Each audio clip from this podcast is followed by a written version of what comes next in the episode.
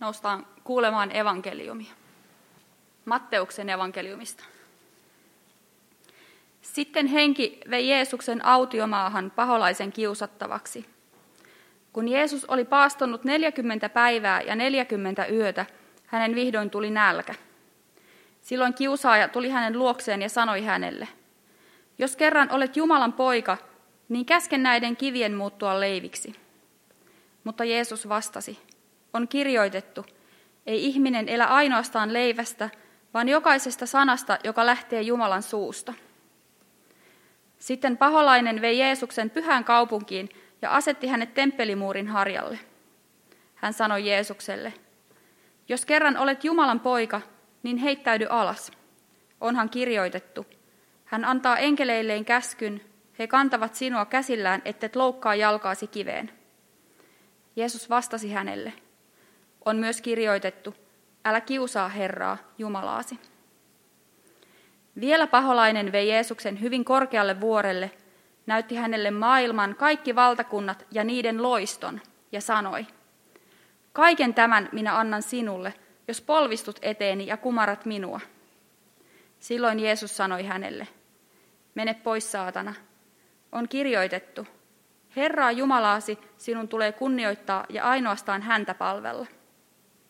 Silloin paholainen jätti Jeesuksen rauhaan ja hänen luokseen tuli enkeleitä, jotka palvelivat häntä. Lauri Kemppainen kirjoittaa Rukoileva kädellinen kirjansa alussa näin. Yleensä se tapahtuu yöllä ja silloin pelkään. Pelkään, että kaikki mitä rakastan, kaikki minkä vuoksi teen työtä, kaikki minkä koen arvokkaaksi ja oikeaksi, vain katoaa. Pelkään, että hyvä ei voita, että pahuuden äärellä kauneus kuristuu lopulta omaan mahdottomuuteensa. Sellaisina öinä Vasili Rosanovin sanat eivät tunnu lainkaan liioittelulta. Ei ole elämää ilman rukousta. Ilman rukousta on vain mielettömyyttä ja kauhua. Täytyy sanoa, että tässä odottamattomassa, selittämättömässä maailmantilanteessa tämä äskeinen todella kolahti. Onneksi Lauri sanoitti sen mun puolesta. Itse en ole oikein pystynyt keskittymään. Olen katsonut uutisia taukoamatta. Mä pyysin teiltä tätä saarnaa varten kuvia siitä, että mitä tulee mieleen sanasta kiusaus. Tässä päivän tekstissä Jeesus on autiomaassa ja paholainen kiusaa häntä kiusauksilla. Ja mä sainkin tosi osuvia kuvia ja pohdintoja.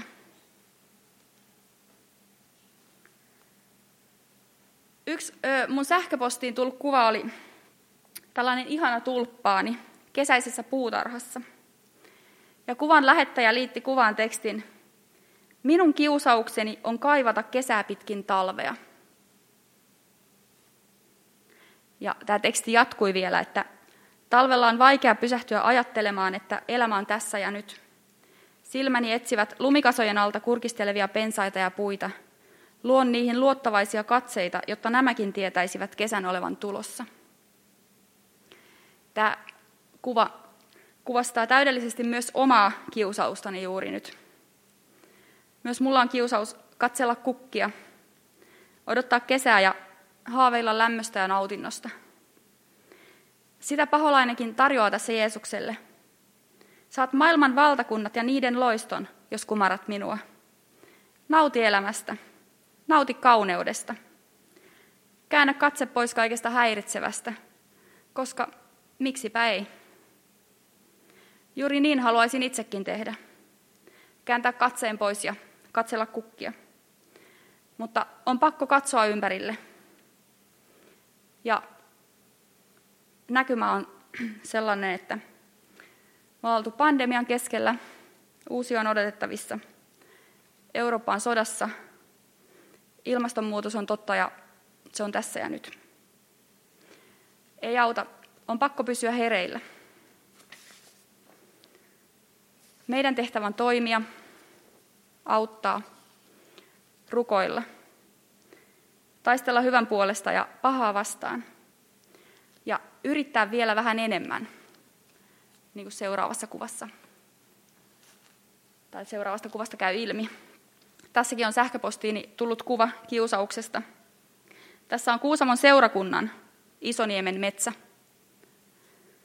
Ja lähettäjä pohtii, että kumpi onkaan kiusaukseni, kertoa näkemykseni vai pysyä hiljaa. Tähän kuvaan liitetty teksti kysyy. Kutsutko riveihin istutettua yhden puulaiston puustoa metsäksi vai puupelloksi?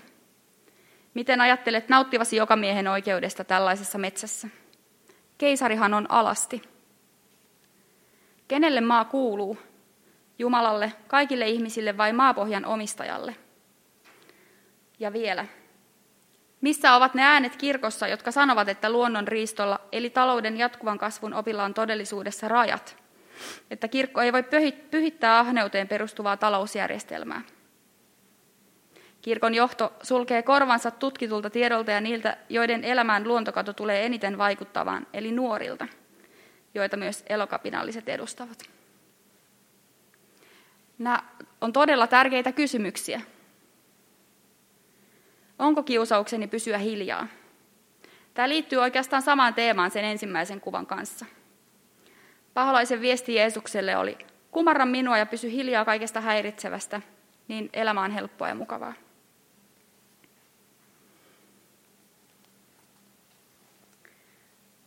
Tänään on ensimmäinen paastonajan sunnuntai. Kristityt ovat astuneet 40 päivän vaellukselle. Päivän tekstissä on vahvaa symboliikkaa, joka kietoutuu paastoon ja pääsiäisen odotukseen. Tekstissä ollaan tarinan alussa. Kiusauskertomus sijoittuu aivan Jeesuksen julkisen toiminnan alkulehdille. Jeesuksen paasto autiomaassa kiusauksineen kesti 40 päivää. Ja tästä hetkestä me Jeesuksen seuraajat puolestaan, tai, tai viime keskiviikosta, kuljemme sitten pitkin kirkkovuotta noin 40 päivässä kohti pääsiäisen tapahtumia, ristin tietä ja lopulta pääsiäisen valoon. Ja tänään mua itseäni koskettaa tuossa autiomaa-kertomuksessa erityisesti Jeesuksen inhimillisyys. Jeesus ennen pääsiäistä – ennen kuolemaa ja ylösnousemusta. Hän oli ihminen, kuten me ihmiset ollaan. Hänellä oli ruumis, joka kärsi nälästä ja janosta ja kivusta. Hän nauroi ja hän myös itki. Meillä kristityillä on siis Jumala, joka tietää, mitä on olla ihminen. Tuntee ihmisenä olemisen tuskat ja kärsimykset omakohtaisesti. Miksi kärsimystä ylipäätään on? Miksi Jumala sallii kärsimyksen, kuten usein kysellään? Tämä on ikuinen uskonnon filosofinen kärsimyksen ongelma. Totuus on, että kaikkien selitysyritysten jälkeenkin kysymys jää avoimeksi. Kärsimys on osa elämää, osa olevaa. Luonto elää kärsimyksen ja kauneuden jännitteessä. Jo elämän ensi henkäyksessä on kuolema läsnä. Ja syksyn epätoivoinen hehku tapahtuu nurkan takana odottavaa kuihtumista vasten. Paradoksaalisesti kaikessa yksinäisyydessä ja kärsimyksessä Jumala on erityisellä tavalla läsnä. Jumala taistelee ja kärsii jokaisen ihmisen rinnalla. Jumalan valta on piiloutunut heikkouteen ja Jumalan kunnia on piiloutunut häpeään. Lutherin mukaan Jumala on kätkeytynyt vastakohtaansa. Kärsimys ei ole siis merkki Jumalan poissaolosta tai heikkoudesta. Kovien olojen keskellä kokemus Jumalan läsnäolosta vahvistuu. Ja me ollaan totisesti kovien olojen keskellä, yhä kovenevien. Rukous voi tuntua vaikealta lajilta, varsinkin jos omissa mielikuvissa rukoileminen on juuri tietynlaista. Jotain puhuttua litaniaa tai polvistumista sängyn vierelle. Ja jos mielikuva juuri tällaisesta toiminnasta ei tunnu luontevalta. Mutta rukous voi olla monenlaista. Se on asettumista Jumalan eteen. Avoinna olemista olemassaolon salaisuudelle. Se on tapa suuntautua elämään – ja vaikka vastassa olisi pelkkää pimeyttä, niin pimeys alkaa puhua.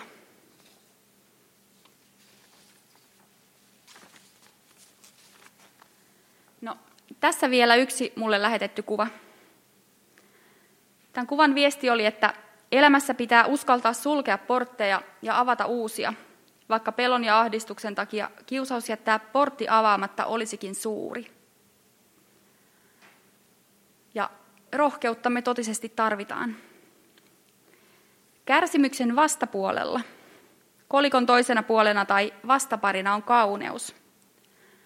Uskonnon filosofisessa mielessä on olemassa myös kauneuden ongelma.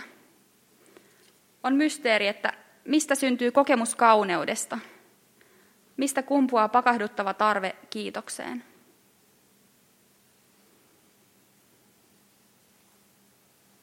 Ja vielä takaisin alkuun. Eli tämä kuva edusti siis kuva kiusauksesta. Minun kiusaukseni on kaivata kesää pitkin talvea. Mutta mikä tärkeintä, niin tämä kuva merkitsee tietenkin myös toivoa, koska kesähän on joka tapauksessa tulossa. Pimeä talvea seuraa aina kevään valo. Ja mitä ikinä onkin edessä, me emme kulje erämaahan yksin. Erämaahan tulee aina mennä Kristuksen kanssa, sillä hän on jo voittanut kiusaajan.